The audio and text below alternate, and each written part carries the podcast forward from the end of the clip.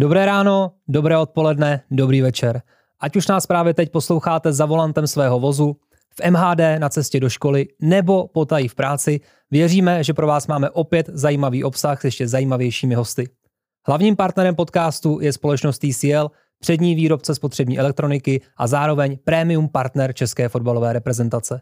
Dnešní epizodou vás budu provázet opět já, Michal Marek, a společně se mnou je tu absolvent střední zemědělské školy v Olomouci, hrdý otec mladé talentované herečky a v neposlední řadě ambasador společnosti TCL Tomáš Ujfaluši. Zdravím všechny. Ujf, je to zhruba týden a půl, co jsme natáčeli pilotní díl. Co se od té doby stalo? Protože mám takový pocit, že seš trošku opálenější. Opálenější jsem, máš pravdu. Eh, vrátil jsem se Vrátil jsem se ze Španělska, kde jsem byl na krátké cestě podívat se za eh, týmama, které tam působily eh, v rámci soustředění. Eh, zároveň jsme viděli nějaké zápasy, nějaké tréninky, sešli jsme se s pár známýma a v podstatě jsem se před chvílí vrátil a převlíkl jsem se a jsem tady. To je mimochodem také důležitá informace pro všechny naše posluchače, že nás můžete nejenom slyšet na podcastových platformách Apple Podcast nebo Spotify, ale také vidět a to na oficiálním YouTubeovém kanálu společnosti TCL. Takže pokud vás zajímá odstín UIFIho opálení, eh, běžte tam. Eh, zpátky k našemu předjezdu. Já jsem viděl na tvém Instagramu, že si navštívil atraktivní utkání kyperského poháru. No, bylo to velice zajímavé. Eh, řekl bych, že eh, tento výlet eh, se nějak obzvláště nevydařil, protože Kremenda, za kterým jsme jeli ho pozdravit, podívat se na něho, jak, jak bude hrát, tak se pár dnů před tímto zápasem zranil, trošičku tahalo, tahal zadní stehní sval a tak jsme si mysleli, že aspoň uvidíme ten zápas, protože bylo to přece městské derby a ty většinou bývají vyhrocené. Bohužel začátek zápasu byl hmm, poněkud eh, agresivní z obou dvou stran eh, fanoušků a hostující fanoušci eh, bohužel světlice dvakrát nebo třikrát odpálili na domácí tribuny, kde, což jsme vlastně se dozvěděli až po zápase, kde zranili někoho, dva lidi tuším zranili, takže zápas byl bohužel přerušen. Teď nevím přesně, jestli bude eh, kontumačně eh, v jaký prospěch, eh, v jaký, nebo ve prospěch jakého týmu, ale byla to škoda, protože jsme se těšili. A měli jste koupený lístky určitě? Měli jsme koupený lístky, přesně tak. a ještě jsem neviděl Kyperskou ligu a ty derby jsou vyhrocený, což k tomu patří, ale bohužel jsme neměli šanci to vidět, takže doufám, že se tam dostaneme ještě někdy. Z Kypru si letěl do Marbei na soustředění Sparty, potom do Benidormu za Plzní, tak co všechno si stihl vidět? Uh, ještě si uh, nezmínil, že jsem byl dokonce i v Portugalsku, takže v podstatě, uh, kde jsme byli, mrknout zase na Slávii, na přípravný zápas, nebo respektive dva zápasy, na nějaký trénink, Eh, zase pohovořit se známýma. Mm, kterých máš hodně? Kterých opravdu, jako řekl bych, že máme spoustu. Eh, poté jsme navštívili Benidorm, kde byla Plzeň, kde jsme opět viděli nějaký trénink, nějaký zápas a eh, v neposlední řadě jsme se setkali i, nebo byli jsme se podívat na mýho spoluhráče Radka Kováče, kde vlastně Pardubice byli také v Marbeje a zároveň vlastně Spartu, která včera měla, měla přípravný zápas. To mě právě zajímá, protože ty si viděl několik utkání. Jestli tě zaujal někdo z českých hráčů, kdo třeba není zatím tolik prověřený reprezentací a třeba se ti zdál jeho výkon v přípravě, že by si mohl vysloužit reprezentační pozvánku? Zaujal, myslím si, že velice uh, povedený zápas odehrál Jurásek ve Slávii, kde je vidět, že, uh, že je to jeden z mála hráčů za mě, z naší ligy, který se nebojí jeden na jednoho, jeden i na dva a pokud si udrží tu, eh, tu formu a bude zdravý, tak si myslím, že, že určitě ten mě, mě zaujal. To je mimochodem jméno, který zmiňoval i trenér Ivan Hašek, když tady u nás minulý týden byl, takže asi je tam opravdu potenciál, že by se mohlo na něj udělat místo. Myslím si, že ano, je to, hm, říkám, je to prototyp hráče, který opravdu uh, je rychlej. Všech, všechno dělá v rychlosti, uh, tlačí se do střely, uh, tlačí se do zakončení, takže v tom zápase měl třeba 3-4 zakončení, což si myslím, že u typologicky tohohle hráče je důležité, aby, aby se tlačili pořád do zakončení. A to mě zajímá, ty jsi byl na soustředění, vlastně je to zimní soustředění. Zažil jsi ty někdy vůbec zimní soustředění, protože jsi většinou působil v ligách, kde nebyla skoro žádná pauza? No v Německu, v Německu to bylo, to si pamatuju, že, že tam jsme ukončovali uh, sezonu třeba před, uh, řekněme, třeba 19. 18. prosince, ale začínalo se zase už, uh, už se začínalo, tuším, koncem ledna, takže soustředění Uh, mám takový dojem, že jsme nejezdili, že tam byly nějaké zápasy a že jsme spíš se uh, chtěli přizpůsobit tomu počasí a, a těm terénům, že jsme věděli, že nás to čeká, dejme tomu za uh, po Vánoci nebo po Novém roce za, za dva týdny. Uh, jezdili jsme, ale tuším, uh, jezdili jsme, nebo dvakrát jsme byli s Fiorentinou právě v Marbeje a tam to bylo, myslím si, že už tehdy to tam bylo na fantastické úrovni a, a teď to můžu jenom potvrdit, že opravdu ty hřiště a jejich tam mraky, tak jsou neskutečně kvalitní a jezdí tam na druhou stranu i spoustu dobrých soupeřů, takže, takže ty eh, generálky, jdeme tomu před, tou, eh, před tím začátkem té naší ligy, můžou být velice proti velice kvalitnímu soupeři. Mm-hmm. K nám dneska dorazí Bořek Dočkal, s kterým ty ses na sklonku tvý kariéry ve Spartě krátce potkal, tak jak na něj vzpomínáš? Eh, myslím si, že uh, fotbalista, který nad fotbalem hodně přemýšlí, dobře, dobře ten fotbal vidí, velký profesionál, který, který se snažil jako vždycky jako trénovat navíc i a, a bylo vidět, že, že opravdu tomu fotbalu dává vše a, a jenom škoda, že jsem si v podstatě s tím nemohl zahrát, protože přece jenom ta moje éra ve Spartě nebyla dlouhá a byla taková spíš Eh, jako zkoušecí, jestli opravdu to koleno vydrží, což se nepovedlo, ale myslím si, že Bořek si udělal velké jméno ve Spartě, eh, dostal se i do národního týmu eh, a že to byl jeden z velkých tahounů ještě tehdy vlastně spolu s Davidem Lafatou. A není škoda, že člověk jeho kvalit třeba nepůsobí ve fotbale i nadále? No, to si myslím, že, to si myslím, že ano, ale samozřejmě není, dost, není to zase až tak dlouho, kdy on vlastně skončil. Uh, možná, každý svým způsobem potřebuje chviličku možná času vyzkoušet si, uh, vyzkoušet si něco jiného, jak, by, jak mu bude bez fotbalu. Někdo to zkusí jako já třeba 10 roků a uh, ve finále jenom pár nebo dva roky, tuším, jsem působil jako ten patron u, u dvacítek což mě bavilo. A teď už se tomu zase začíná věnovat úplně naplno, eh, vlastně celý rok. Takže si myslím, že určitě je to člověk, který by našemu fotbalu pomohl. Myslím si, eh, buď jako nějaký eh, manažer, mm, sportovní ředitel, po případě i trenér, ale musím se, musíme se ho na to zeptat, jestli ho tohle to láká a jsem zvědavý, co nám na to řekne. Oba máte společné i to, že jste byli kapitáni, ať už v reprezentaci nebo v klubu. Jaké vlastnosti rozhodují o tom, že si tě ta kabina zvolí? Tak uh, musíš určitě um, být hráč, který v podstatě uh, hrává v základní sestavě, je velice komunikativní, uh, pokud možno určitě mluví cizím jazykem, ať to je angličtina, nebo já když jsem působil všude možně, tak jsem se snažil vždycky naučit ten jazyk, kde jsem hrál. Mm, dobře komunikovat s trenérem, a být, být asi i oblíbený mezi těmi hráči a i ten trenér, že se na vás může spolehnout, takže tohle to si všechno myslím, že, že Bořek splňuje, nebo splňoval. Ale je to tak, že kde si působil, tak o tom rozhodovala kabina nebo trenér? Většinou se o tom rozhodoval v kabině, anebo to byl trenér, který si vybral tři tři hráči a my jsme se vlastně točili, když někdo nehrával tak moc, tak tou roli plnil někdo jiný. V vlastně jediný tým, kde si mě vybral trenér, uh, byl Galatasaray, kde byl tehda uh, Sabri, Sabriolu, tuším, který tam už dělal dlouhé roky kapitána a nebylo to nic příjemného, když přišel před zápasem, řekl, nebude kapitán UEFI, je to moje rozhodnutí. Takže pak jsem za ním přišel a řekl jsem mu, že hele, možná by bylo fajn, kdyby jsme si to střídali, protože přece jenom je to turecký hráč a, a není to takové typické, že přijde cizinec a začne dělat v takovém týmu, jako je Galatasaray, kapitána, takže jsme se dohodli, že to takhle bude a vlastně dělali jsme ho ve dvou.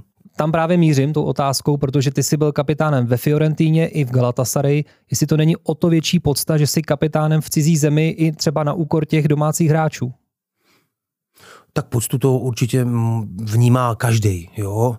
Už jenom to, že, že hrajete na takových stadionech, kde přijde řekněme řádově desetitisíce lidí vás podpořit, tak už jenom když když vlastně vybíháte na ten stadion nebo vcházíte, tak uh, jste jako kapitán, jako ten šéf toho, uh, té jedenáctky, takže už jenom to vás jako hřeje na srdci a, a cítíte nějakou zodpovědnost, takže určitě jsem to tak vnímal i já. Tak uvidíme, jak to vnímal náš dnešní host, ano. Bořek Dočkal. Prvním hostem druhé epizody je bývalý kapitán české fotbalové reprezentace a AC Sparta Praha, nyní neoficiální česká padelová jednička, budoucí golfová jednička Bořek Dočkal. Bořku, vítej po další době opět v repre. Dobré ráno, děkuji za pozvání. Ahoj, zdravím tě také. O golfu jsem teda nevěděl. Pardon, ono není co zatím. Ke všemu se dostaneme. Já jenom na úvod musím vyjádřit osobní poděkování, že si k nám dorazil, protože vím, že Kvóta mediálních aktivit tvoje je uh, jeden rozhovor ročně, takže jsem rád, že se rozhodnul jí naplnit u nás. Navíc v únoru, takže do konce roku máš vlastně vystaráno, takže uh, vážíme si toho, že jsi tady. Jo, no, jako tak nevzdal to lacino, tak nakonec jako nechal jsem se přesvědčit. No. Uh, takže si toho názoru, že míně víc? Uh, v tomhle smyslu určitě, nebo pro mě. Uh, já to takhle prostě mám. Uh, uh, s tebou to bylo prostě jiný pro mě na ty nějaký jako nabídky, které dostávám na nějaký mediální výstupy, je celkem jednoduchý říkat ne. A většinou se snažím, jako aby vyznělo to, že je to slušný a že, že, že v tom není třeba jako v tom odmítnutí nic osobního, že, že prostě jenom k mýmu aktuálnímu životu teď tyhle ty věci prostě nepatří tím, že se spolu známe osobně, tak jsem se bohužel pustil do toho, že jsem měl potřebu ti vysvětlit, proč ne. což, bylo, uh, což byla ta chyba, protože ty jsi mi začal vysvětlovat, proč jo, a už jsme se v tom potom trošku uh, zamotali a nakonec jsem na to kejvnul. No. Když jsme se spolu domlouvali, nebo respektive když já jsem ti uháněl, tak jsi byl zrovna v Dubaji. Uh, bylo to takzvaně pleasure or business? Eh, ne, bylo to pleasure, bylo to, potřeboval jsem manželku vyvízt někam na pár dní, aby jsme byli sami, protože jsem chvilku předtím cestoval ještě jako zase s jinou partou jako kluků a tak a, a zrovna se naskytla příležitost, protože můj starší syn jel na lyžák a zrovna v tu dobu vlastně bylo docela pěkně na horách a manželky rodina pochází z hor, takže mladší syn odjel tam lyžovat s babičkou a s dědou a nám se otevřelo kínko na 4 na 5 dní takhle jako vycestovat, být, být chvilku sami bez dětí. Tak jsme to využili. Ty jsi zmínil přesně jedno slovo, kterým se mi nahrál, to je slovo cestování. Já bych u něj na začátek zůstal, protože ty si během své kariéry zažil angažmá v poměrně netradičních zemích, tak uh, bychom začali tím, který uh, máte oba společný, a to je Turecko. Uh, na Turecko já musím říct, že moc jako nespomínám.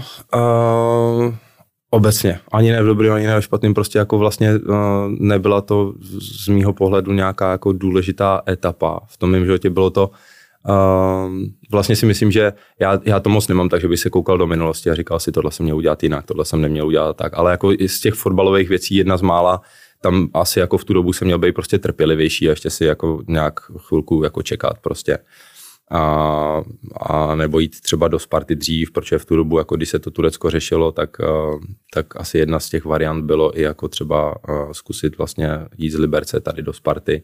A já jsem v tu dobu hrozně cítil potřebu jako změnit to prostředí, jít jako něk- já jsem měl v sobě vždycky tu ambici jako jít ven někam, za, zažít to v zahraničí, ale měl jsem být jako trpělivější, tehdy to bylo prostě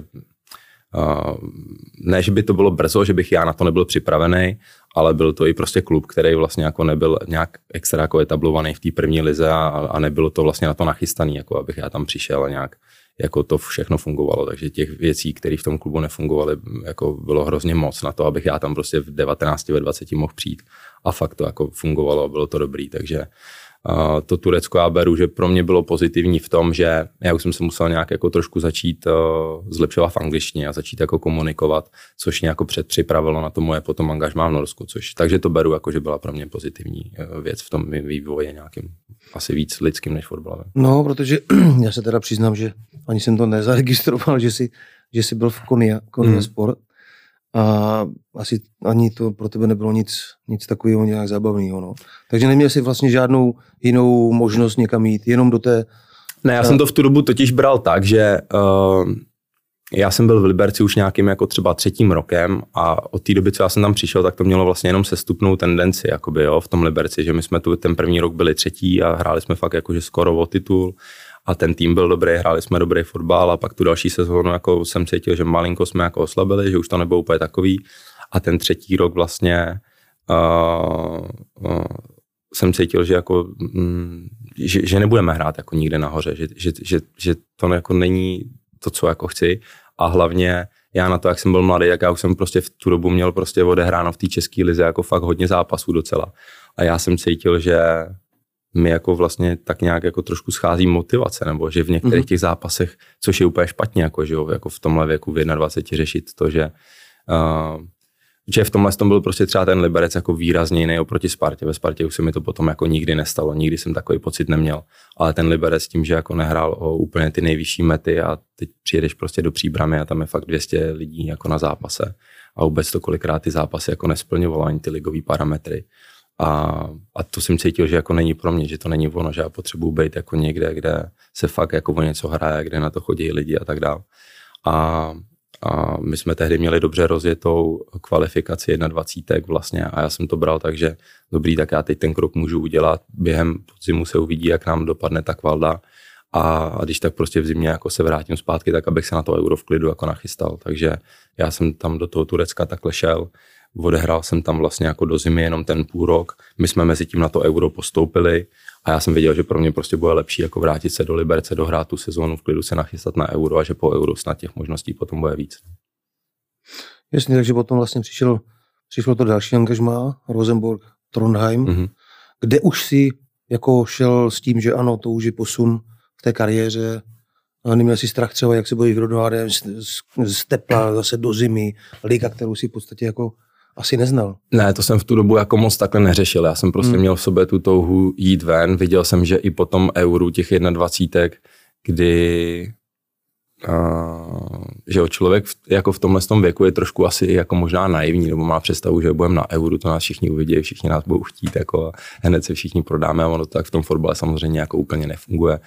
Uh, když se na to potom kouknu tou optikou jako zpětně, tak jako fakt si myslím, že jsme vlastně jako v té 21 třeba byli dost jako naivní a, a mysleli jsme si, že když porážíme prostě Německo, Francii, Holandsko, tak prostě eh, budeme uh, mít ty angažmá, který mají ty kluci, ale ono to tak samozřejmě není a ten český fotbal je trošku specifický v tom, že jsme jako spoustu těch věcí uhrávali prostě týmově, ale pro ty různý skauty a lidi, co to sledovali z těch klubů, tak jako individuality jsme prostě zas až tak zajímaví nebyli. Já si přesně pamatuju, my jsme tehdy vlastně, to byl ten systém fungoval, že odehrála se kvalifikační skupina, kterou my jsme vyhráli, ale stejně se šlo do baráže. Jo? Ani, ani první tým ze skupiny vlastně nepostupoval jako přímo. Takže my jsme šli do baráže s Řeckem, doma jsme je porazili 3-0 v tom prvním zápase a já si pamatuju, že ten vlastně jako manažer, který mě zastupoval v turbu, tak říkal, no odjížděli skauti a na prvních eh, čtyřech místech měli napsaný ty řeky. Takže my jsme porazili 3-0, ale co se týká jako nějaký individuální kvality nebo to, co ty lidi z těch klubů sledovali, tak vlastně jako oni ve finále vyšli jako stejně z toho líp. No. Hmm. Takže ten Rosenborg, já jsem bral, že, že mm, je to jako klub, který v té zemi prostě bude hrát o titul, že je tam jako možnost hrát poháry a že jako v mém věku je to vlastně docela dobrá přestupní stanice. Věděl jsem, že ta Skandinávie je obecně trh, kam ty uh, západní země se prostě koukají víc a že vlastně pro mě by to mohlo být jako dobrý nějaký mezistupeň k tomu, abych se potom posunul někam dál. Takže z tohohle pohledu jsem to vnímal, že, že by to pro mě mohl být dobrý krok. A toho Norska jako určitě nějak nelitu, protože to pro mě, jako myslím si, že to byla země, která mě nejvíc ovlivnila, co se týká jako jak mě to formovalo jako člověka. I, i fotbalově si myslím, že mi to jako vlastně hodně, uh, pomohlo, protože když jsem potom vlastně přicházel do Sparty, tak si myslím, že ten Rosenborg mě na tu Spartu jako velmi dobře připravil ve smyslu největší klub zemi, velká pozornost, všude vyprodáno doma venku, ten tlak tam jako by byl znatelný. Takže to byly všechno věci, které mi pomohly v tom, abych potom jako zvládnul přechod do Sparty. A co se týká ale toho života konkrétně tam, protože pro mě třeba osobně ta severní Evropa je strašně jako inspirující, tak uh, jestli i ty si třeba měl podobný pocit z toho, že je to něco, na co si třeba do té doby nebyl zvyklý a třeba spoustu věcí tě tam překvapilo. Uh, jo, já na Norsko fakt jako nedám dopustit. Mě, uh, na mě udělalo velký dojem uh, i ty lidi tam, jako hlavně. Uh, ve smyslu, jak si dokážou jako užít život, jak dokážou být pozitivní, jak, jaký maj, jak mají nastavený jako nějaký životní hodnoty a tak dále, žijou, jako dá se říct obecně jako celkem jako zdravě a, a, a prostě si užívají ten život. Ono to samozřejmě má přímou souvislost uh, s tím, jak je na tom ten stát dobře ekonomicky, protože to tak prostě je, že ve všech těch studiích, jako kdy to vychází, jako která země, kde jsou nejšťastnější lidi na světě a tak dále, to má přímou souvislost s tím, jak se jako ekonomicky ta, ta společnost a ty lidi jednotlivě jakoby mají samozřejmě. Takže Norsko je bohatá země a odráží se to i v tom, jak jsou jako ty lidi v životě spokojení. A mm, já vždycky říkám, že u mě je trošku složitý, abych vlastně jako objektivně popsal, kde v jaký zemi ty lidi, jaký byli, protože s tím statusem fotbalisty uh, si myslím, zažívám v každé té zemi trošku jinou zkušenost, než kdybych tam přijel jako student nebo jako člověk, který si tam najde práci kdekoliv, jakýmkoliv oboru. Nebo teďka že, po kariéře třeba. No, no. Že myslím si, že to jako prostě v tom světě jakoby má vliv, že, že když seš ten člověk, který tam hraje fotbal a je nějak trošku jako známý a tak dále, tak ty lidi s tebou asi si myslím jednají a mluví trošku jinak, nebo rychleji se ti otevřou, třeba mají k tobě rychleji nějakou důvěru a tak dále. Takže eh, já vždycky říkám, že je trošku jako nefér a neobjektivní eh, říkat, kde jaký to bylo, jak se ty lidi chovali, jaká je, jako mluvit obecně o té zemi, jaká je ta mentalita, protože já jsem ji zažil nějak, ale věřím, že spoustu lidí může zažít jako zase trošku z jiného úhlu třeba. Mm-hmm. V jednom rozhovoru, který s tebou vyšel minulý rok, jsem četl, že si každý rok říká, že chceš Norsko ukázat svým dětem, tak už se tak stalo? Už, jako už jsem to naťuknul, že v létě letos už jako si myslím, že by byl fakt ten čas tam jako dojet podívat se, nám tam navíc pořád zůstali český kamarádi, kamarádi, který jsme tam jako tehdy poznali a jako hodně let jsme neviděli, abych jako o to stál, aby jsme tam letos v létě zajeli aspoň na pár dní se podívat. Takže jo, je to v plánu. Doufám, že to povede. A ještě příští rok budu ukecávat na tvůj jediný rozhovor v roce 2025, tak už budete mít ty zážitky z Norska i s dětma. Uh, no, ale já jako vždycky, když je ta výjimka jednou za rok, tak je to vždycky pro někoho jiného, takže... tak to ti oslovit měláte, Já jsem se chtěl zeptat, tam se hraje vlastně systémem jaro hmm. podzim, že? Hmm. Myslíš si, že by to bylo vhodné třeba i pro naši ligu? Jo, jednoznačně. Já jsem jako za to bojoval, jsem jako s některými lidmi tady o tom třeba jako zkoušel mluvit. A já si myslím, že tohle to Českou ligu brzdí. Zdá se mi, že jsem jako v poslední době zaznamenal, že se o tom aspoň nějak vlastně jako trošku mluví, nebo že se jakoby říkají ty věci pro a proti. Já eh, samozřejmě neznám přesně termínovky, stanovy, všechny tyhle ty věci, eh, tomu nerozumím, to, do toho nemůžu mluvit, ale jinak nevidím argument pro to, proč by se v Čechách mělo hrát systémem, který se hraje teď. Já jsem vlastně paradoxně všechny ty uh, zahraniční angažmá, kde jsem byl, tak jsem zažil tenhle ten otočený systém. I Amerika, i Čína, i Norsko se hraje tím otočeným a Češi nebo Česká liga přesně zapadá do toho, proč by se to mělo tak hrát i tady. My tady vlastně jako hrajeme jenom v měsících, kdy se fotbal hrát nemá. Nebo aspoň ne v podmínkách, kterými tady máme. A řeší se potom terény, řeší se kvalita fotbalu, kvalita produktu, kolik chodí lidí na zápasy a tak dále. Já si myslím, že jako letos třeba začátek sezóny to ukázal, že jako ty lidi by chodili na ten fotbal, že jako dokud se v těch prvních měsících té sezony hraje jako pěkný fotbal, protože jsou pro to podmínky a je, je pěkný počasí, tak ty lidi prostě budou chodit nebo chtějí mít nějakou zábavu, nebo pak už je to aspoň na tom klubu, na tom týmu, jaký bude hrát fotbal, jestli tam ty lidi opravdu přiláká. Ale na konci února ve dvou stupních na polorozbitém hřišti si myslím, že tam ty lidi prostě jako nalákávat budeme hrozně těžko.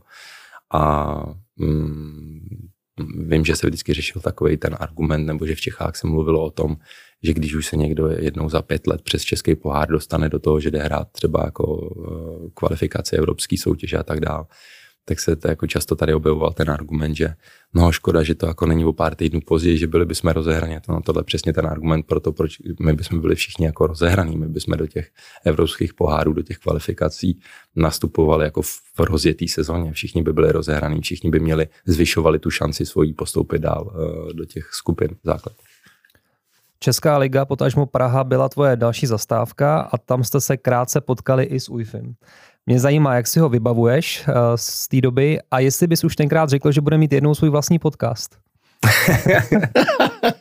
Na podcast bych ho úplně jako neviděl. jo, no. uh, protože jako s náma se vůbec nebavil, tak je mi divný, že teď se baví s lidma jako přes mikrofon. Ale... Vždycky jenom ty podcasty. ne, já si dělám srandu samozřejmě. Já si u Fiho vybavuju, že strašně jako makal, aby se, aby se uh, na to hřiště ještě jako dostal. Že jsem přijížděl na ty tréninky a uh, pak jsem se na něj několikrát vzpomněl v době, kdy já jsem byl zraněný a, a po achilovce jsem se snažil ještě dostat zpátky.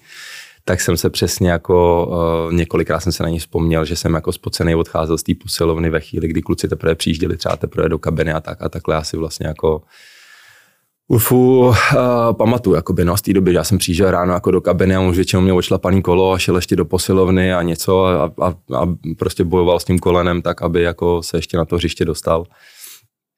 A vím, že jako bylo pár momentů, kdy to jako vypadalo třeba nadějně, že jako do nějakého zápasu by zkusil nastoupit, ale vyjeli jsme autobusem a hned zase jako koleno bylo třeba jako nějaký oteklý a tak dále, takže.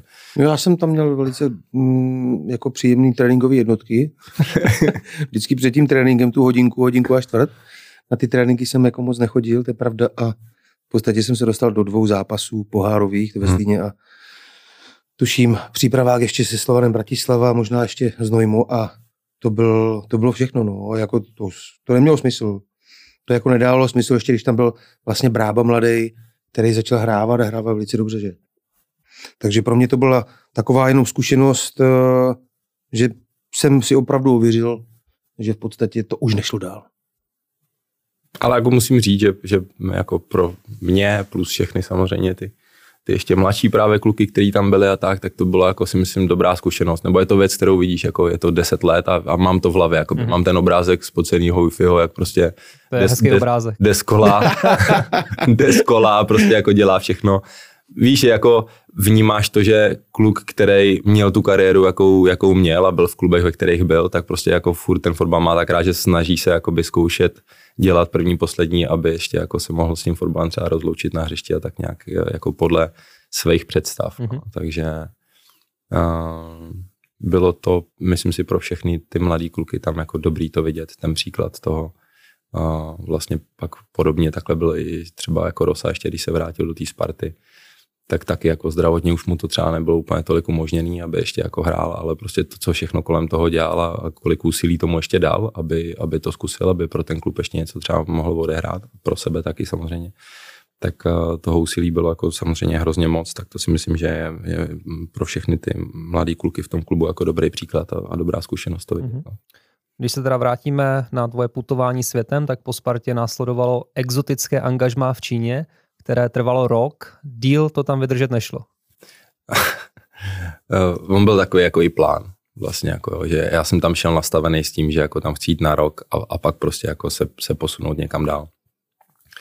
A když už si na to tu hlavu nastavíš a někam jdeš, tak by to muselo být jo super, aby tě to přesvědčilo, že jako si to v té hlavě nějak přinastavíš a změníš. Což v Číně jako jo super nebylo na to, aby se tohle stalo. Takže já jsem tam šel nastavený s tím, že jako uděláme tam, uděláme tam sezonu, on to vlastně nebyl ani rok, protože já jsem tam přestupoval někdy jako koncem února, nebo jak to bylo, v březnu se tam rozjížděla soutěž, na konci třeba listopadu ta soutěž měla končit. Pak tam jako většinou přes tu zimu bylo prostě měsíc, měsíc a půl volno a v lednu jsem věděl, že se otevře znovu jako uh, přestupní termín a že snad jako bude šance někam se posunout, takže uh, tam já jsem ani jako nešel s tím plánem dodržet tříletou smlouvu. A když tam šel, tak napadlo ti to, že bys tam šel třeba sám a rodinu bys nechal doma, nebo chtěl si kategoricky jako... Ne, to bylo, já jsem věděl, že jako bych nikam bez rodiny nešel, že to by mi za to jako žádný angažmá nestálo, takže tehdy v tom rozhodování jako to bylo i o tom vlastně jako já jsem to měl jako podmínku, že jako chci, chci, aby jsme tam jako jeli předtím, než se bude podepisovat smlouva, aby jsme viděli vlastně jako to prostředí, jak, protože jsem v Číně předtím nikdy nebyl. A chtěl jsem vidět, jak, jak vypadá to město, jaká bude možnost případně jakoby ubytování třeba, jak vypadá vlastně jako fotbalový prostředí, jako zázemí a tak dále. Takže my jsme tam nejdřív jeli se podívat a po, až potom jsme jakoby uh, přistoupili k tomu, že jako OK, tady to jako těch 7-8 měsíců jako vydržíme nebo zvládneme a, a jako můžeme do toho jít teda podepsat to. Takže to, to, to nebyla vůbec vlastně jako varianta, jako v tu chvíli, kdybych měl jít na pár měsíců já, rodina by zůstávala někde jinde, tak, tak bych do toho prostě nešel. My se v souvislosti s těmito zeměmi často bavíme o kulturních odlišnostech, ale mě zajímá, jako co přesně bylo to, co ti třeba vadilo nejvíc. Uh, no, to je vždycky, uh, to, jako často se vlastně ty lidi takhle jako vždycky ptali, jako co je to jako špatný, nebo co je to, jako proč se tam necítí člověk vlastně jako dobře. A ono asi nejde úplně říct jako jedna nějaká zásadní věc, ale jich milion malých každý den. Je hrozně těžký najet s těma lidma na nějakou jako jednu notu, uh, že je tam samozřejmě jazyková bariéra, ale tak to se jako dá vyřešit. My jsme tam měli různě jako překladatele nebo lidi, přes který se ty věci dali řešit. Ale až tam jsem si uvědomil, jak fakt jako dva lidi na jedné země kouli si můžou tak hrozně nerozumět aniž by to bylo o té jazykové bariéře. Prostě jako na pro nás banální věci, které my vidíme jako banální a díváme se na ně a jako vidíme v nich jako jednoduchý řešení, logický, z našeho úhlu pohledu, tak člověk prostě na druhé eh, straně země koule se na to může koukat fakt jako úplně jinak a, a vlastně vůbec nerozumět tomu mýmu pohledu. Takže to bylo vlastně jako velká životní zkušenost a mm, vlastně jako to, proč na světě nežijeme všichni úplně v nějaký jako harmonii a, a to, jako, jaká je dneska třeba že jo, i bezpečnostní situace všude po světě a tak dále. Tak eh, jako já si myslím, že díky téhle zkušenosti uh, mám do toho trošku lepší vhled nebo, nebo dokážu pochopit ty důvody, proč se to na světě děje, protože fakt jako tam jsem si uvědomil, že dva lidi na jednu sklenici se můžou prostě koukat a vidět vlastně jako úplně něco jiného před sebou, vidět úplně jiné řešení, co s tou věcí dělat, jak to dělat. A ale jako obecně se dá si říct, že prostě eh, to nejhorší z našeho pohledu, jako když to řeknu člověka z nějaký západní demokratické společnosti, tak jako vidět to, co ten systém z těch lidí jako po těch jako dekádách už jako udělal. Myslím si, že už je to vlastně jako nevratná věc, že tak jak třeba uh, nás tady jednu, dvě generace prostě ovlivnil komunismus a jaký to má jako doběh ještě vlastně třeba v dnešní době a jak vidíme, jako, eh, jak ten režim dokázal fakt během jako vlastně jako pár let tady, že jo, jako ty, ty, ty lidi ovlivnit a ovlivnit myšlení lidí a ovlivnit jako uh, nastavení v životě a tak dále. A tam už je to jako přes generace tak přelomený celý, že si myslím, že už je to vlastně jako nevratná věc. Takže já, jako když jsem tam vlastně šel, tak jsem jako, já jsem tady komunismus nezažil, já jsem se jako narodil v 88. takže nemám vlastně jako svoji osobní zkušenost, takže když jsem tam jenom tak jel, tak jsem samozřejmě věděl, co jsme se učili ve škole, když vlastně v pár bodech si vypíšeš, co znamená komunismus, tak tam během prvního dne, dvou si jako ty jednotlivý body takhle odškrtáš a přesně to tam jako v té společnosti vidíš taková ta jako velká nedůvěra mezi těma lidma, strach a, a, a vlastně jako nesamostatnost v nějakém rozhodování a, a mm, jako vlastně já všechno, cokoliv jsem potřeboval vyřešit, tak ten člověk se šel zeptat ještě toho svého nadřízeného a ten nadřízený se na to šel zeptat ještě dalšího svého nadřízeného. A, a plus, eh, já nevím, korupce a všechny tyhle ty věci, tak to prostě jako je, je tou zemí jako prolezlý. To tam prostě všechno je. Takže v podstatě tvůj přesun do do Ameriky bylo takový výkový vysvobození. To bylo doslova vysvobození. Já jsem měl štěstí, že oni na mě takhle dlouho jako čekali, protože samozřejmě ta představa byla taková, že já skončím sezónu v Číně, už si to začne nějak rovnou připravovat, řekneme jako, že tam prostě nejsem jako úplně šťastný a že je to složitý pro rodinu a vlastně v tu dobu manželka otěhotněla, takže jsme věděli, že budeme čekat přírůstek že si neumíme představit, že jako budeme rodit v Číně a že to má prostě i takovýhle jako rodinný nějaký jako uh, konsekvence a tak dál, takže uh, ta představa byla taková, že vlastně jako hned po ukončení té první sezóny už začneme jako řešit, co dál, abych v lednu mohl prostě naskočit někde jinde. Jenže to nebylo prostě úplně až tak jednoduchý a, a oni moc ty změny jako tam dělat nechtěli. Takže já jsem tam ještě musel do té přípravy nastoupit a celý se to tak jako docela táhlo a vlastně až někdy podle mě, už si to teď nepamatuju, já si myslím, že až třeba v půlce února Uh, jakoby já jsem dostal svolení teda odejít a naštěstí s tou, s tou Filadelfií já jsem byl v kontaktu už vlastně jako hned po té první sezóně, takže už nějaký podle třeba jako konec listopadu, začátek prosince už jsme jako byli v kontaktu a oni naštěstí až do půlky toho února takhle jako na mě čekali, protože kdyby ne, tak už by to pro mě bylo jako těžký potom něco scháním, protože většina že, těch trhů už vlastně jako byla zavřených těch přestupních oken.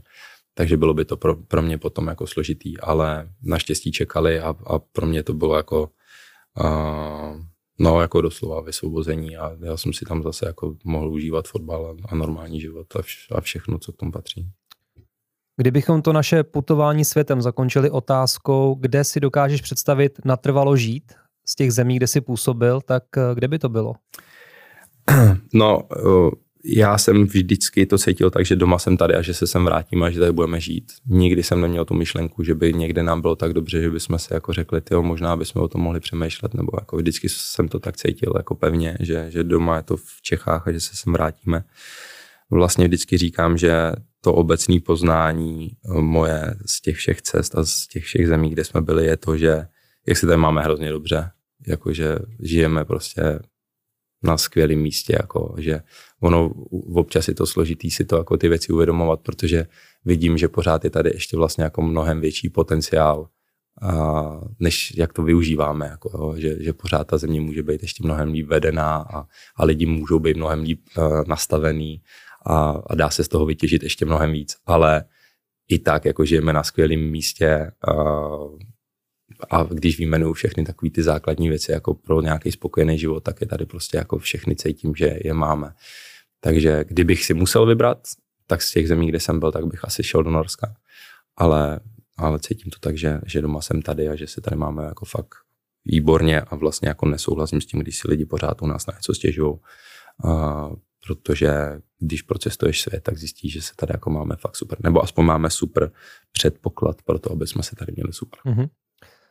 18. května 2022, to je oficiální datum posledního zápasu tvojí kariéry. Jak se od té doby změnil život Bořka Dočkala? No dramaticky samozřejmě, jako, protože ten fotbal je taková jako nějaká velká bublina, ve který jsi zavřený a, a co přijde potom je úplně, úplně něco jiného samozřejmě. Takže ten život se změnil hodně, ale mm, já jsem to tak vlastně jako chtěl, jako proto to bylo moje rozhodnutí, že jako už jsem cítil, že vlastně jako v té bublině jsem fakt dlouho, že už některé věci mě začínají jako vadit a že už si přijdu starý na to, abych byl prostě na hotelu a cestoval a, a čekal na to, až jako přijde ten jeden zápas. Už mi přišlo, že z toho života jako jde vytěžit i trošku víc, než prostě jenom pořád jet v tom stejném stereotypu. Takže já jsem se na to těšil, že to bude jiný a byl jsem přesvědčený, že mě to bude bavit a že si s tím časem jako budu umět poradit a to se mi potvrdilo. Mě jako dost lidí od toho tak jako zrazovalo nebo říkali, no a co pak budeš dělat, to ti vydrží měsíc, dva, tři a pak jako budeš a já jsem jako úplně spokojený. A myslím si, že a těch dnů, kdybych jako nevěděl, co dělat a že jako se nudím a jako co budu dělat, bylo za ten rok a půl nebo rok a tři čtvrtě jako takový minimum, nebo jestli byl jeden, dva, jako mám pocit, že žiju úplně spokojený život a že s tím časem, který teď mám, si umím dobře poradit. Mm-hmm. Ale je to samozřejmě, jako uh, jsem chtěl tady zmínit, uh, nedávno jsem viděl skvělý podcast rozhovor s Thierry Henrym, ty jsi takový podcaster, tak možná jsi to viděl a ten tam mluví hodně o tom, jednak o vztahu, jako by samozřejmě táta že ho vnímal jako fotbalový projekt, tak jako jak se to na něm podepisovalo dál v životě a vlastně jako doteď a tak dále. Ale mluvil tam o téhle věci a myslím si, že v tom sportu to jako obecně je velký téma a, a vnímám to i kolem sebe, že a on tam říká, že se vlastně jako učil být doma, že pro něj ta změna vyskočit z toho sportu a být doma s tou rodinou a fungovat jako v tom normálním režimu je vlastně jako velký, velký životní jako přelom a že, a že člověk se vlastně takhle jako banální věc musí vlastně jako trošku učit, protože jako žiješ v tom, že dobrý, jsem tady s váma dva, tři dny šup a skočím do autobusu a zase odjedu a vlastně jako z tohohle režimu pak přejít do normálního fungování denodenního, jako je, může být pro toho sportovce celkem složitá věc. To je vlastně moje i další otázka. To jsme to tady řešili v prvním díle, že spoustu profesionálních sportovců si uměle prodlužuje ty kariéry, protože si nedokáže hmm. představit to, co přijde potom. Hmm. tohle nebyl tvůj případ. Ne, ne, nebyl. nebyl. Já jsem jako... Já si, eh, já si myslím, že to má třeba spoustu trenérů. Mhm. Víš, že třeba tí, tí, někteří trenéři, co mi tak připadá, kteří třeba měli tu možnost trénovat dobrý týmy a pak už jdou automaticky rok co rok někam jako níž, že se zjistí, že jsou třeba 6 měsíců s těma manželkama doma, že opravdu jako na to za ten celý život, co byli fotbalisti třeba, pak naskočili do toho trenérství, takže to prostě jako nedávají. A možná ani ta manželka to nedává. No. Jako no. No, jo, myslím si, že to, že to takhle je.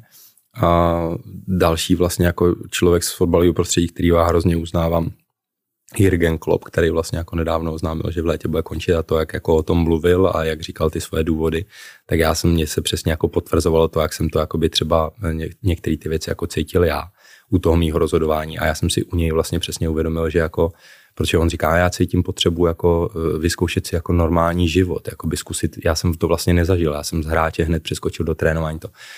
A já si říkám, ty není pozdě, když máš 54, že si vyzkouší ten život. Já jsem na sobě hrozně cítil tu potřebu si ten život jako jiný vyzkoušet jako teď, než udělám to rozhodnutí na dalších těch 15-20 let, tak jako to udělal on.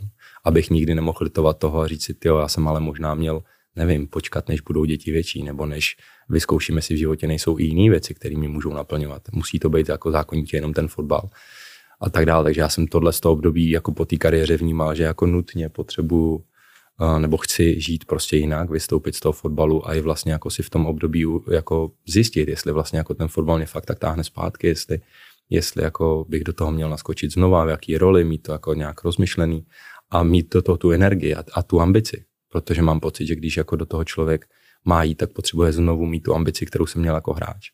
A to si myslím, že jako chvilku třeba trvá, než to člověk v sobě zase jako nějak objeví, najde. No takže v podstatě ten tvůj poslední zápas eh, pohárově s tím Slováckem, který, eh, který vlastně jste prohráli, tak tě to nemrzelo, že ta třeba tečka fotbalová jako ve tvém případě mohla být trošičku jako pěknější a zapamatovatelnější jako pro ty lidi? Hele, jako asi, Neprožíval jsi to nějak? asi samozřejmě jako by mi udělalo mnohem větší radost, nebo končilo by se mi jako příjemněji, kdyby to bylo jako, že jsme vyhráli pohár a že ta sezona končí jako úspěšně, nebo relativně úspěšně, ale to je věc, ze kterou se nedá nic udělat. A, a nikdy jsem nežil v tom, že bych uh, jako nepřišel ten moment, že bych si říkal, měl jsem to udělat jinak, nebo neměl jsem to ještě udělat, nebo měl jsem ještě počkat, nebo že jako za rok byl titul a člověk si říká, ale to je jenom kdyby. Jako neznamená, že kdybych já uh, pokračoval dál, že ty změny by byly přesně takové, jaký byly, že by ta sezona byla stejně úspěšná, jak byla, že by to je to jenom kdyby. A takže já jsem vůbec jako tímhle s tím, vůbec jsem v sobě neměl pocit, že by jako mě to mrzelo, nebo že bych uh, uh, měl problém s tím vidět, jak jako kluci slaví třeba, že naopak, jako já jsem měl velkou radost za ty kluky, za ten klub, za ty fanoušky jako a, a, a úplně jako upřímně jsem jim to jako všem přál a vůbec jsem neměl problém s tím, že bych jako v sobě řešil nějaký dilema, že jako no, ale já u toho nejsem, nebo měl jsem ujištěn, jako vůbec to tak nebylo prostě. No ale když teďka díváš na nynější Spartu, eh, dokážeš si představit eh, sebe pod uh, trenérem Priskem? Protože z mého pohledu, já samozřejmě jsem o 10 roku starší než ty, tak mi to všechno připadá jako extrémně rychlý. Jako. I ty tréninky, když se tam třeba se podívat opravdu na tréninky, tak mi připadá, že ten fotbal šel opravdu jako rychlostně prostě kondičně ještě nahoru a to si myslím, že už za nás třeba to nebylo až tak špatný. Uh, no, já si myslím, že uh, bych s tím neměl problém, jako co se týká uh, toho zvyšování té intenzity, jakoby, to co, to, co ve Spartě jako byl vlastně velký přelom, který on udělal, protože to byla jako jedna z těch věcí, na který se v tom tréninkovém procesu jako maximálně zaměřili, ale to já jsem jako cítil, že je blbě. Poslední dva, tři roky ve Spartě, co já jsem byl, tak já jsem cítil, že nám chybí intenzita v tom tréninku a v tom procesu, tak aby jsme ji potom o tom víkendu jakoby tam mohli dát, protože nejde trénovat bez intenzity a o víkendu tu intenzitu tam najednou mít. To se takhle neděje, ty věci, že jo? Takže uh, já si myslím, že bych byl schopný se tomu jako postupně přizpůsobovat, že si myslím, že jako fyzicky jsem na to jako měl. Samozřejmě by ze mě neudělali rychlíka, to, to určitě ne, to, to nejsou kouzelníci. Jako. Ale intenzita hry a rychlost sama o sobě jsou zase jakoby trošku samozřejmě dvě, různé věci. Ale každopádně v tom třeba rozestavení dneska, ve kterém Sparta vlastně hraje, nebo tak, tak jako úplně nevidím, že bych tam jako já měl jako třeba místo v té sestavě. Že moc si neumím představit, jako jednoho z těch dvou středových hráčů si myslím skoro určitě, že bych jako nemohl hrát, že, že to uh, to, co od těch dvou hráčů je vyžadováno, nebo tak, jak hrajou, tak si myslím, že by to jako vlastně ne, ne, ne, bych to nesplňoval tím, jak jsem jakoby hrál a mm, z těch dvou jakoby křídelních hráčů asi jde o to, v jakých zápasech a jakým, co od nich vlastně by chtějí. Ve chvíli, kdy to má být hráč, který je roztažený v lajně, čeká na balón a pak jde dribbling, tak to bych určitě já nebyl. Ve chvíli, kdy hrajou často v těch domácích zápasech, že vlastně to jsou vlastně takové jako dvě desítky, které jsou cuklí někde pod tím útočníkem, hledají si ty meziprostory, jejich úkoly vytočit se s balonem a dál to rozhazovat, tak to si myslím, že bych teoreticky jako asi hrát mohl. Ale každopádně v tom říkám, v tom rozestavení, který dneska Sparta praktikuje, si myslím, že by pro mě úplně jako uh, extra, jako nějaká um, pozice jako vlastně moc ani nebyla. Ty jsi skončil s přesvědčení, že už vlastně nedokážeš naplnit ty svoje ambice z hlediska výkonnosti, ale ty jiný sporty, které jsme zmiňovali v úvodu, tak je tam naopak ta ambice být v nich co nejlepší? No, taková jako přirozená. A to nějak asi člověk jako má v sobě, že ho jako štve, když něco kazí a tím pádem furt ho to žene k tomu, aby se lepšil. Ale nemám v sobě tu ambici, že bych si řekl, tak já teď začnu trénovat tak, abych tady všechny porazil. To nemám. To už v sobě nemám. Tuhle jako soutěživost ve smyslu jako být co nejlepší a někomu někde něco dokazovat. To ne ale takovou tu přirozenou soutěživost sám v sobě, mít v sobě takovou tu, vidím eh, kolem sebe spoustu lidí, kteří sportují a vůbec to v nich ty emoce nevyvolává. Něco zkazejí, asi tomu zasmějou a, tak, a to já nemám. Mm-hmm. Prostě když, dělám, když něco udělám špatně, tak mě to štve a chci, aby se to příště neopakovalo, aby těch chyb bylo jakoby co nejméně, abych měl co nejlepší pocit z toho sportu, tak to ve mně zůstalo, to tam pořád je. Ta otázka míří samozřejmě na padel, kde opravdu nekazíš. Eh, jak se s němu dostal? Já jsem asi poprvé k tomu nějak přičuch právě takhle v tom Španělsku, kde jsme v zimě jezdili na, na soustředění a tam jsme to měli i někde jako poblíž přímo hotelu. Takže tam jsme jako občas, když to program umožnil, tak jsme jako si to šli ťuknout, nějak jsme si kolem toho jako nakoukali nějaký pravidla, jak se to vlastně hraje. A už tam mě to teda hrozně jako bavilo. A pak, uh, pak se vlastně objevilo, jako, že tady v Praze už něco takového vzniklo tak, no, taky a že je, je možnost jít si tam zahrát tady na Píseční v Kobelisích a tak od té doby, jako když to ten program umožňoval, tak už jako jsme měli partičku, která, že jsme si občas jako zašli zahrát a dost jsem tak jako cítil, že ve chvíli, kdy jako skončím s tím fotbalem, tak chci mít čas i na tohle, že to jako bude významná součást toho mýho dalšího života. A je to tak doteď. Já jsem si furt říkal, tak dobrý, tak jako půjdu do toho, baví mě to a budu hrát a, a pak uvidím, třeba to postupně přejde, ale vlastně to jako vůbec nevyprchává. Vůbec jako, a, a tím, že furt mám pocit, že se jako posouvám, že furt se ještě lepším, tak nepřišel ten bod, kdybych řekl, tak tady chodím hrát a co, jako jsem furt stejný, jsem furt na místě. Tak to pak možná, až ten moment přijde, tak, uh, tak uh, třeba už to nebude až taková zábava, ale ono je to samozřejmě spojený i s tím, uh, jaký tam máš lidi kolem sebe, jaká je tam vytvořená komunita lidí a tak dále. A to je to, co mě tam jakoby drží taky, že mě prostě baví ty lidi, který, se kterými se tam potkávám, se kterými si to chodím zahrát. Takže jo, to je jako je moje vášeň, musím říct, jako padel fakt je sport, který uh, jako milu a když budu jít zahrát každý den, tak klidně půjdu každý den. My jsme právě byli nedávno takhle s klukama ve Španělsku, jelo nás tam šest a byli jsme tam asi čtyři dny a když spočítám průměr, tak jsme byli třeba 5-6 hodin denně na kurtu, což je vlastně jako kontraproduktivní, protože už pak hraješ hůř a hůř, když ty nohy ti nejdou dobře, tak ale prostě jako... Já to znám po prvním setu hnedka. ale... Už... to ještě nikdy nestalo. a už jsme tam byli takhle po druhý a já si vždycky říkám, jako no, tak čtyři dny, z toho jeden třeba se ani nebude pořádně hrát, protože prostě někdo bude chtít jít na pivo a, a druhý den budou jako a to se jako za, za, za těch třeba dohromady 80 dní, co jsme tam strávili, tak se dohromady vypilo asi pět piv, protože na to nikdo nemá chuť a mhm. energii, mm-hmm. protože jako tam jeden fakt vyložený nějak na soustředění. Mm-hmm. Jako. No. no a dokážeš si představit ten padel hrát profesionálně?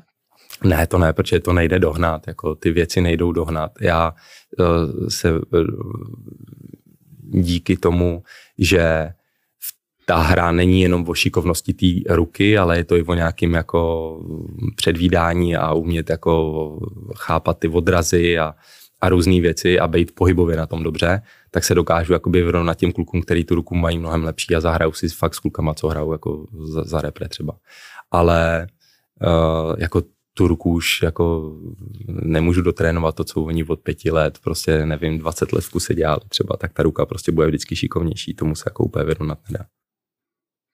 No a v tom je ten golf jako ne tak, řekl bych, náročný, protože tam, když hraješ těch pět nebo šest hodin, což už je docela dlouho, tak si u toho to pivíčko můžeš dát. Rozumíš? já se ten jako, tě naláká vůbec ještě. Jo, já se jako na ten golf pořád jako chci vrhnout a já jsem vlastně dostal od kluku, když jsem končil, tak jsem od nich dostal vybavení a dostal jsem trenéra na 10 tréninků. A tak vlastně to první léto jsem tam jako něco odchodil, ale dělal jsem to blbě, protože já jsem prostě šel na trénink a pak třeba týden, deset dní nic a pak jsem šel znova a já měl furt pocit, že se furt jako vlastně vracím, že tam není vidět ten progres pořádně, takže já si furt říkám, musím si pak prostě vyčlenit fakt třeba měsíc a říct, teď se tomu budu věnovat a budu třeba obden nebo co tři dny chodit, abych jako fakt se dostal na nějakou úroveň, kde už potom jdeš i to hřiště a tak a pak tě to třeba jako chytne. Ale já pořád cítím, že to úplně není sport pro mě, ale chci se dostat na tu úroveň, abych jako si uměl jako to hřiště projít a zahrát si ho, protože je to samozřejmě jako super příležitost proto právě někam takhle, jako z, že jo, ať už s rodinou nebo s kamarádama a za, za, zahrát si to někde, prostě a to prostředí je vždycky úžasný, krásný. Já jsem to těm klukům záviděl, když jsme byli někde na soustředění a Mára Matějovský ve volným řekl, jako jdem hrát a, a já mu dělal kedíka nebo něco jako a, a, jsem to záviděl, že to hrajou, protože prostě, když vyjde pěkný počasí, tak ty a hráli a to všechno je to nádherný prostředí, jako, takže chci se dostat na úroveň, abych si mohl zahrát ale že by mě to chytlo a že by to byl sport, jako ze kterým budu plánovat dovolenou, jako aby tam bylo golfové hřiště, tak to úplně zatím necítím. Ale stát se to může samozřejmě. Když se člověk podívá na tvoje sociální sítě, tak jsou tam dominantní tři věci. Rodina, charita a tvoje fotbalová škola. Rodinu jsme trošku nakousli, ale mě zajímá, eh, jak velkou a důležitou roli hrajou ty další dvě věci. No, ale jako těch věcí, jako, mm, do kterých se zapoju, nebo kde se snažím jako nějak trošku pomoct, když můžu, je víc. Ale zároveň to mám tak, že uh, pro mě není důležitý se těma věcma jak třeba jako prezentovat nebo tak, takže já zrovna třeba jako konkrétně jsem odpůrce sociálních sítí. Uh, ty moje jsou vlastně jako jenom založený, takže jako mě oslovila paní, která řekla, abych to ráda dělala pro tvé fanoušky já to založím a budu to dělat. Tak to založila a dělá to, ale vlastně jako bez mýho nějakého velkého přispění. A mm, charita, když jsem oslovený, tak snažím se pomáhat. Jsou lidi, kterým se snažím pomáhat, aniž by mě někdo oslovoval. Mám radši takový ty konkrétní nějaký případy, kde vím, že jde pomoct a že není potřeba být v takový tým mase, kde se vypisuje nějaká sbírka a, a vím, že jako jo, se ty peníze prostě vyberou. Snažím se jako pomáhat těm lidem, který okolo třeba sebe mám a vidím, že tu pomoc potřebují a že uh, že nemají úplně ty možnosti třeba nějak jako někde vypisovat sbírky nebo, nebo jít přes někoho, kdo by jim s tím pomohl.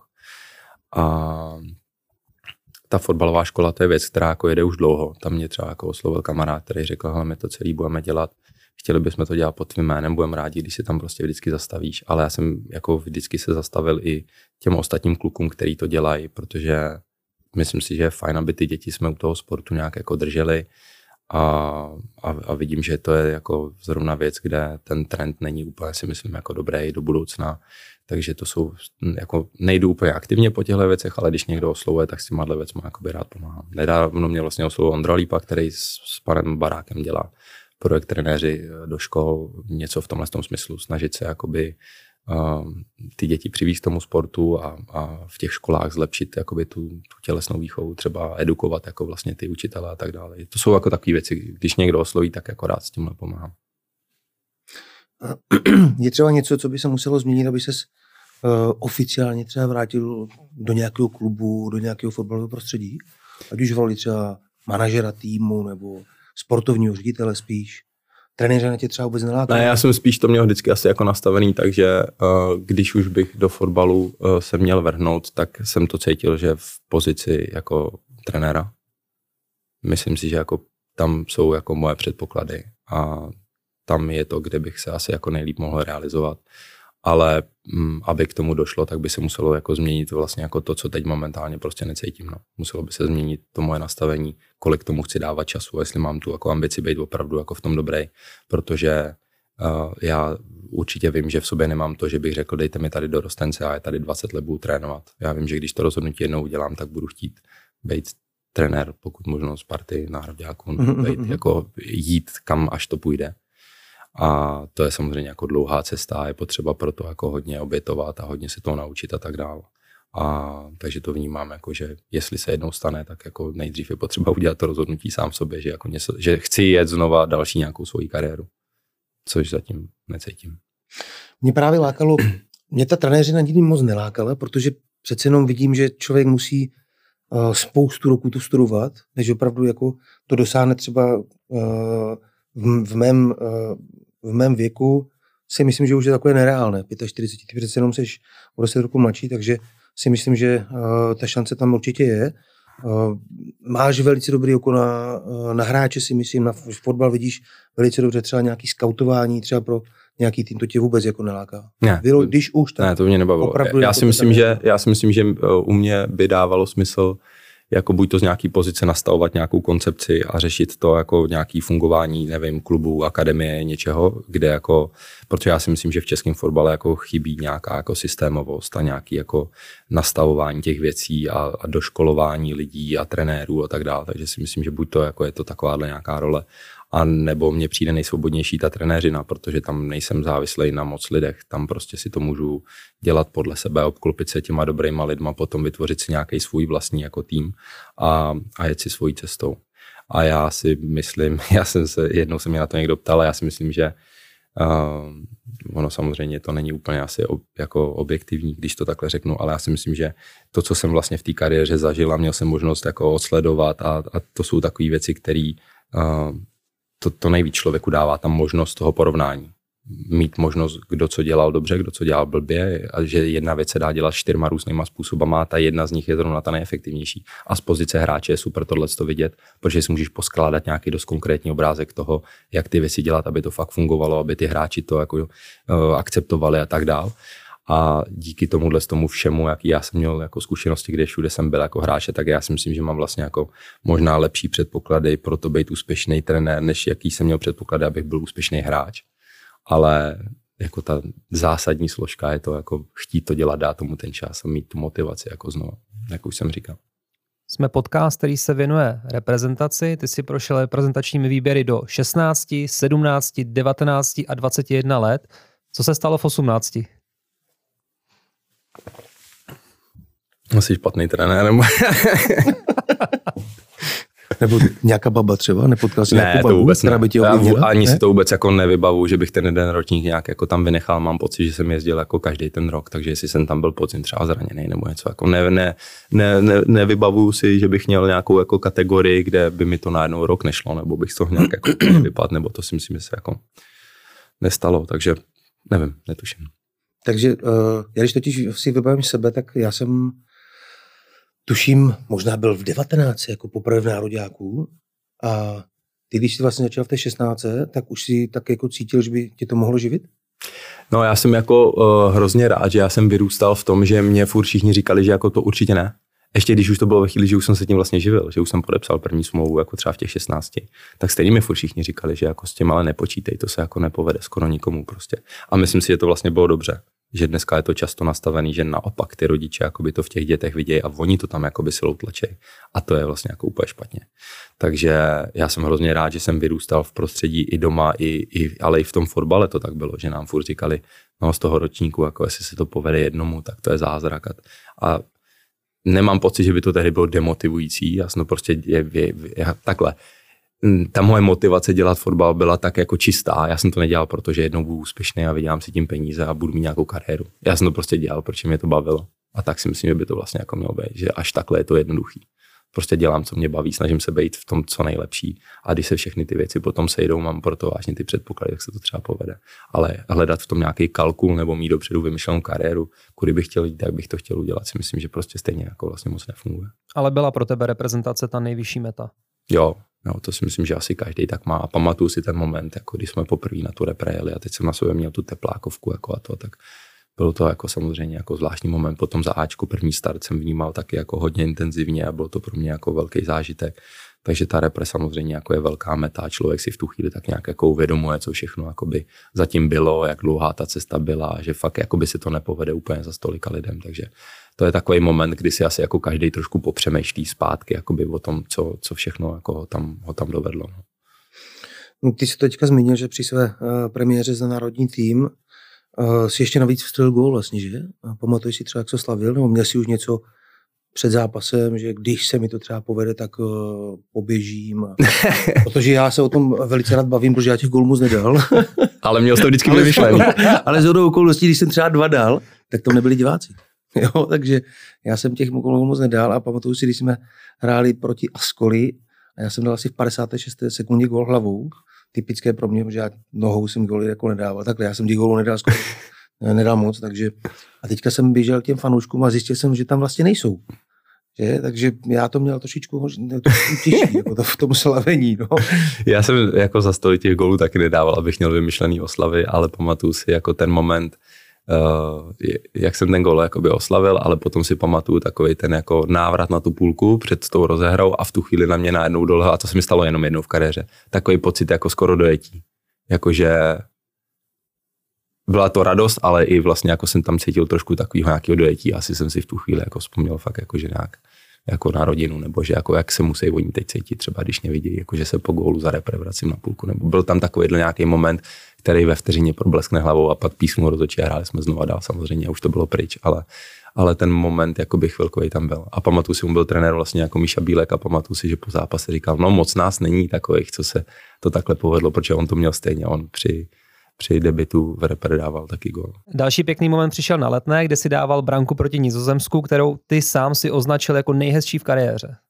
No, myslím si, já myslím si, že to bylo i spojený s tím, možná tam nějaký hezčí třeba byl, ale bylo to spojený samozřejmě s tím, že plná letná, velký soupeř, začátek kvalifikace a tak dále, takže v tom celém jakoby kontextu a v tom balíčku si myslím, že to byl asi takový gol, jako na který si myslím, že jako si vzpomenu jako první, když se mě prostě někdo zeptá na nějaký významný nebo hezký gol co už pro tebe tak pěkné nebylo, ale byl tvůj konec v reprezentaci, kdy jsi nebyl nominován na Euro 2021.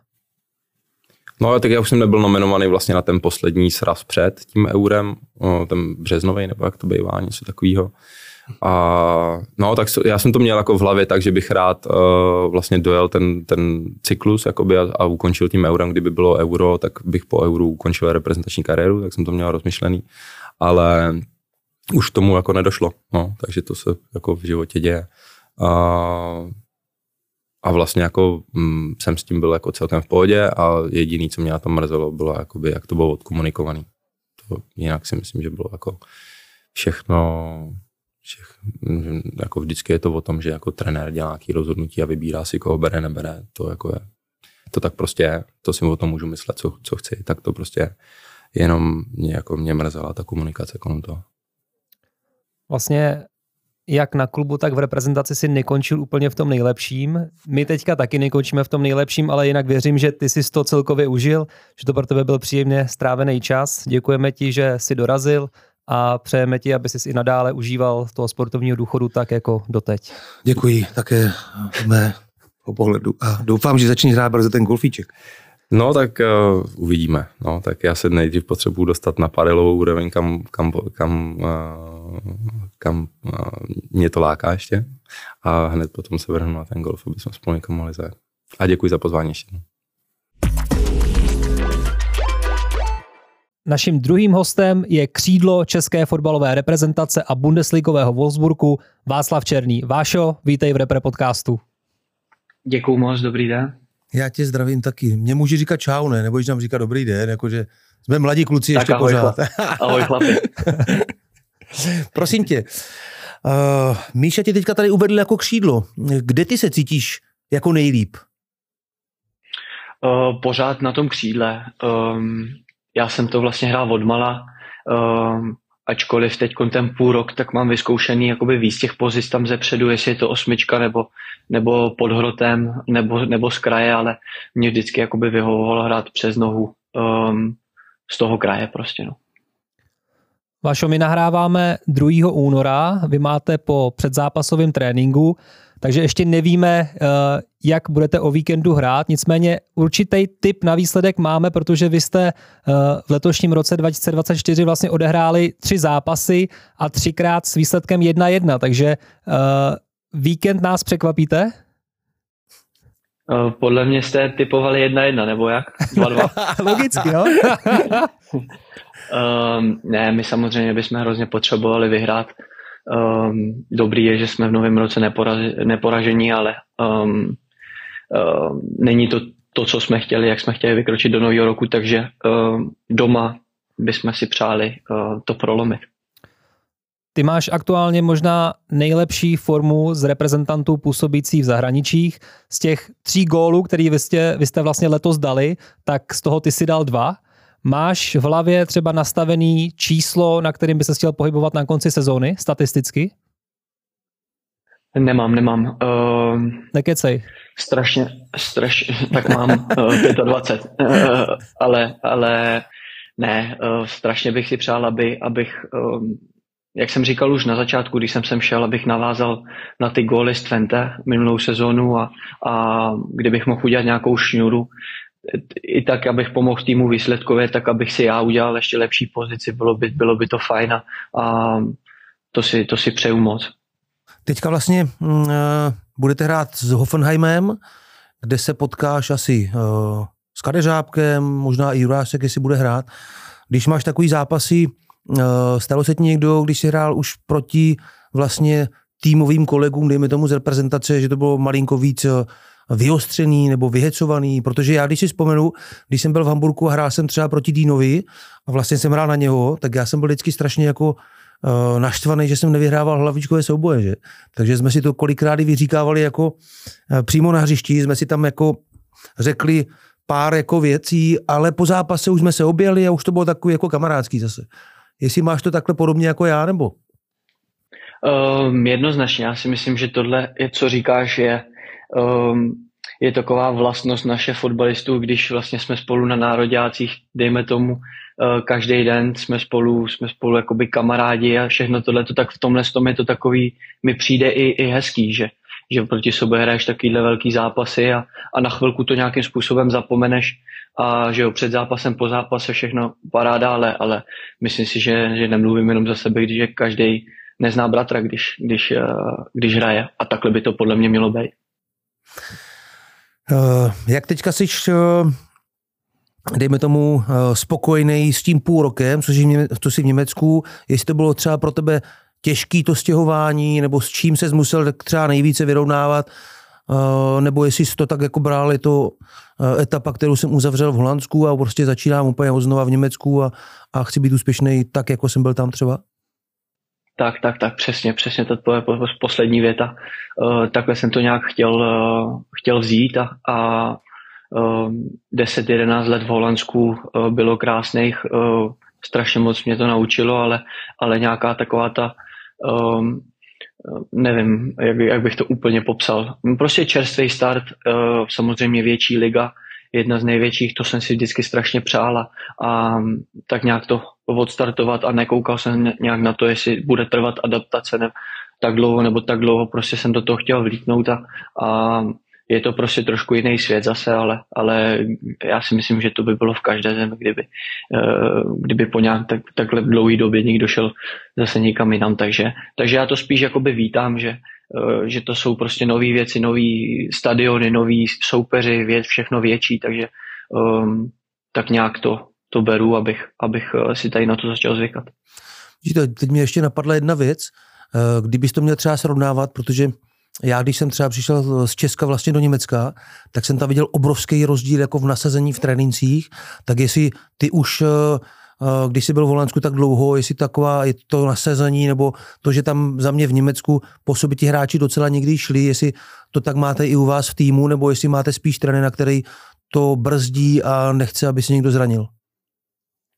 Ne, určitě, ten, ten by to spíš přivítal a samozřejmě, jelikož já jsem nikdy v českém klubu nehrál, tak, eh, tak jakoby nemůžu přirovnávat eh, z Holandska. Z Holandska samozřejmě vím, že jde i o konkurenci, jde o všechno, takže jakoby kolikrát na tréninku je to, je to řežba a je, myslím si, že to k tomu i patří a tím pádem každý, každý den uh, rosteš, chceš být lepší a lepší.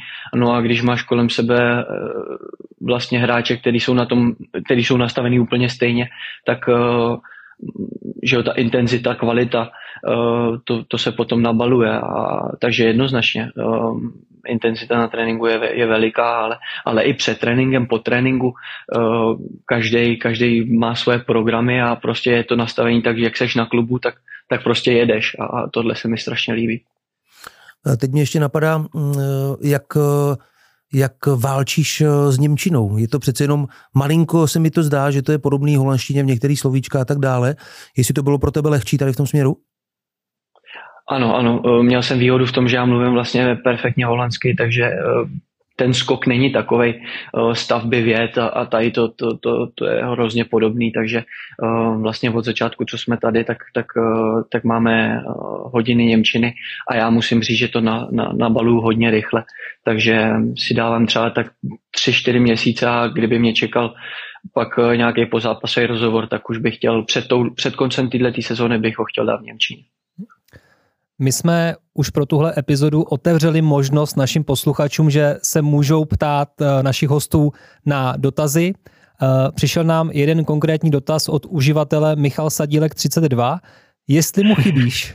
Jestli ti chybí? jo, Míša. Míša je, je neskutečný jak, jak válečník, tak, tak kamarád a, musím říct, že jsem byl nesmírně rád, když, když jsem ty poslední dva půl roku nebo kolik uh, s ním mohl strávit ve Twente a, a tak nějak jsme k sobě přirostli a, a jsem strašně rád, že jsem to jednou mohl zažít, že, že, že mi, mi Čecha uh, u sebe a jednoznačně mi chybí a, a um, těším se, až se zase uvidíme to byla vlastně moje původní otázka, že vy jste byli opravdu nerozlučná dvojice, aspoň já jsem vás takhle vnímal, když jste spolu byli ve Twente, ale jestli jsi třeba našel už podobného parťáka ve Wolfsburgu? Uh, ne, ne, ne. Uh, zatím, zatím samozřejmě to nejde, protože uh, se, se, se všema znáš uh, krátce, tak, tak, tak je to takový divný. A musím říct, že tam jsme všichni jakoby uh, za dobře, takže tam, tam ne, ne, nemohl bych vypíchnout jednoho jedince nějak. Já myslím, že eh, u našich jako českých fanoušků eh, si myslím, že jsi oblíbený, že když jako se takhle bavíme třeba se známýma eh, a spekulujeme o tom, kdo bude hrát třeba v národním týmu, tak spoustu jich právě mluví o tobě, že jsi jeden z mála, který se snaží jít přes hráče, který se snaží do zakončení, jsi schopný dát góla. Mě by zajímalo, jestli si to měl i u nás v nějakých mládežnických kategoriích, kde už si to měl prostě v sobě od malička, anebo jestli to bylo právě to Holandsko, který ti to dalo jako hodně? Tak když si tak uh, zpětně vzpomenu, tak, tak já, jsem, já jsem se snažil být, nebo když jsem byl malý, tak jsem se snažil dělat to, co jsem, to, co jsem uměl. A, a jestli to bylo v rychlosti přes, přes hráče a, a umět zakončit, tak, tak si myslím, že to byla jeden, jeden z aspektů, co mě právě do, do, do, do toho Holandska pomohl. Um, takže já jsem se vždycky nějak snažil prostě dělat to, to, to u čeho jsem se cítil nejlíp a pokud to jsou tyhle ty aspekty, tak, tak, tak ano a, a samozřejmě Ajax, škola Ajaxu, ta, ta, ta mi v tom jedině napomohla. Přestup do Wolfsburgu souvisel s tím, že si měl vlastně nejúspěšnější sezonu v kariéře ten minulý rok, ale ono to vypadá, že se ti dařilo i po osobní stránce, protože v říjnu jste s partnerkou oznámili, že čekáte první dítě, Měsíc na to jste se zasnoubili, tak mě zajímá, jak moc velkou spojitost eh, spolu tyhle ty dvě věci mají.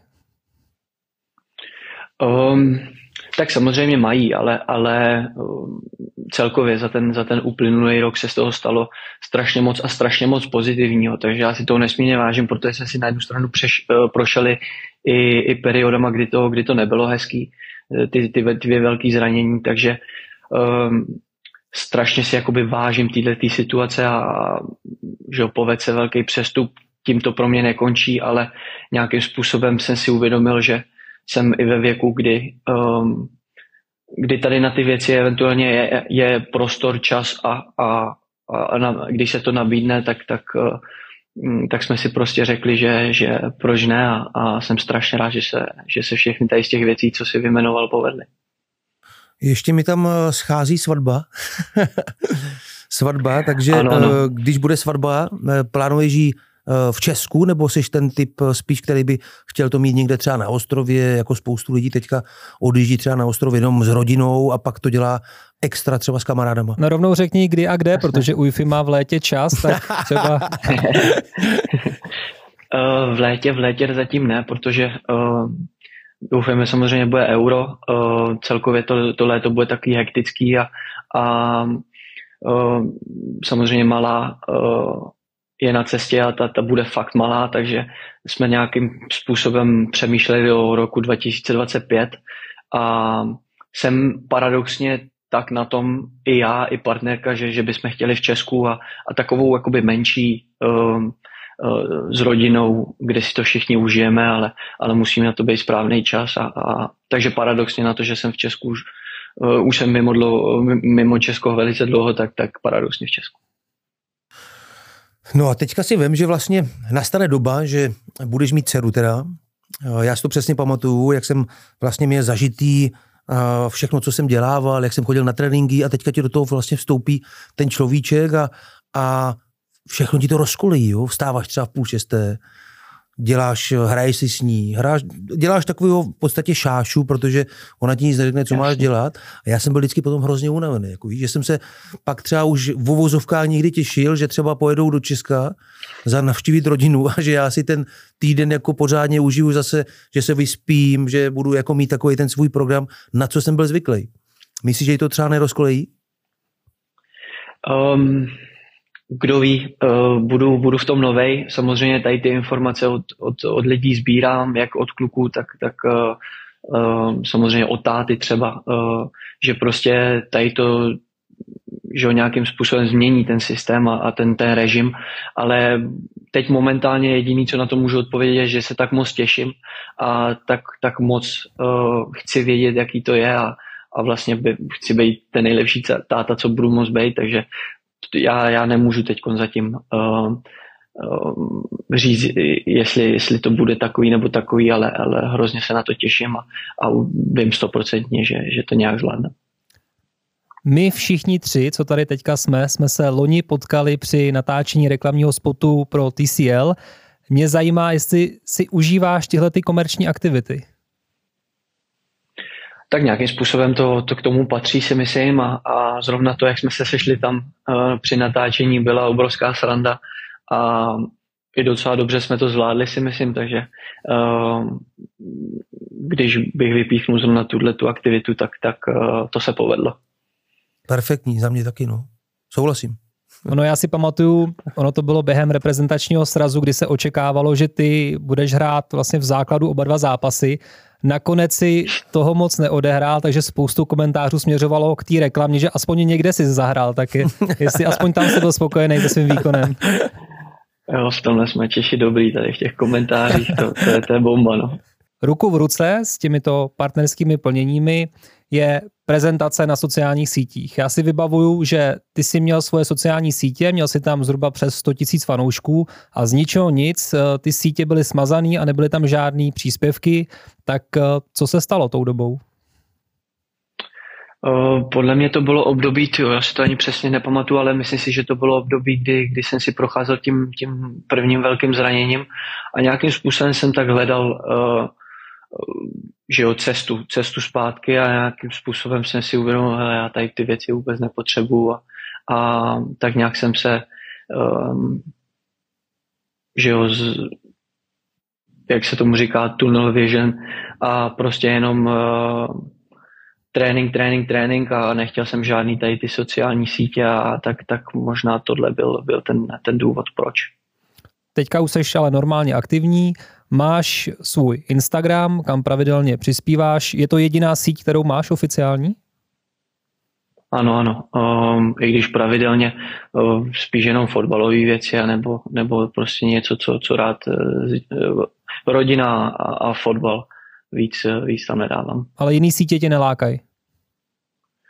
Um, ne, že nelákají. Uh, teď, teď hodně koukáme na ten TikTok, uh, protože připravujeme samozřejmě uh, jak pokojíček pro malou, tak tady ty věci a tam jsou prostě skvělý tady ty videa, jak, jak to tam lidi dávají, co všechno se kupuje tohleto, tak, tak uh, občas se najdeme, že sedíme na gauči a ukazujeme si videa, co, co nám ještě schází, tak, tak to je taková věc, kterou teď poslední týdny sledujeme, ale, ale jinak jenom Instagram. Co Ivan Hašek, jak se reagoval vlastně na zvolení nového trenéra, jestli už ti třeba zavolal, nebo jestli jste byli v kontaktu, um, to by mě zajímalo taky, no.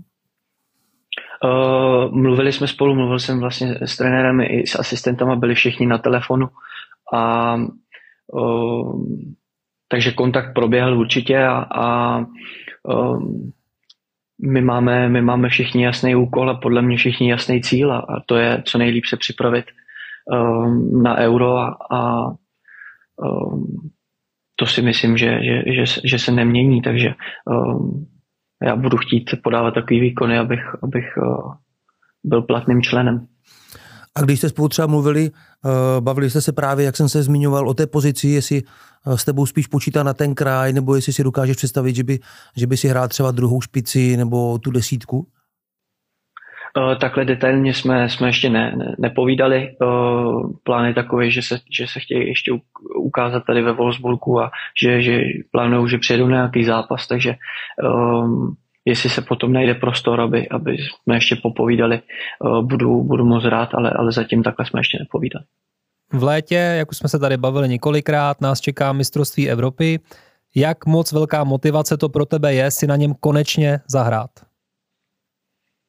Přesně tak, uh, konečně. Uh, strašně si to přeju je to něco, co každý fotbalista podle mě vidí jako nějaký cíl, který když se mu splní, tak, tak je to taky to odfajfkování, co, co, o čem si sníš, když jsi malej a, a když teď pár těch zápasů už za reprezentaných mám, tak, tak a vlastně o ten minulý jsem přišel kvůli kolenu, dejme tomu, tak uh, motivace je nesmírná a ta chtíč uh, se dobře prezentovat a, a uhrát dobrý výsledky je, je obrovská. Proto vlastně já jsem tam zmínil to slovo konečně, protože nebýt zranění kolene, tak velmi pravděpodobně by si zahrál už na Euro 2021. Tak je to zatím pro tebe tvoje největší zklamání v kariéře? Um, já si myslím, že jo, um, rozhodně. Takovýhle zranění nechce nikdo v žádný moment, ale, ale pokud víš, že, že se ti to stane, když, když je v létě euro, tak, tak, uh, tak to bolí o to víc, takže um, ano, ano, největší zklamání. My dneska i s Bořkem, i, i s Vášou končíme trošku negativně, nicméně věříme samozřejmě a přejeme si, aby ti drželo jak zdraví, tak forma. Děkujeme, že jsi na nás udělal čas a ať se ti plně i nadále všechny tvoje sny. Za mě taky, díky Děkuji moc za pozvání. Ať se daří. Děkuji, děkuji. Vám taky. To je z dnešní epizody už úplně všechno. Děkujeme, že jste tu s námi byli a vidíme se a slyšíme opět za týden.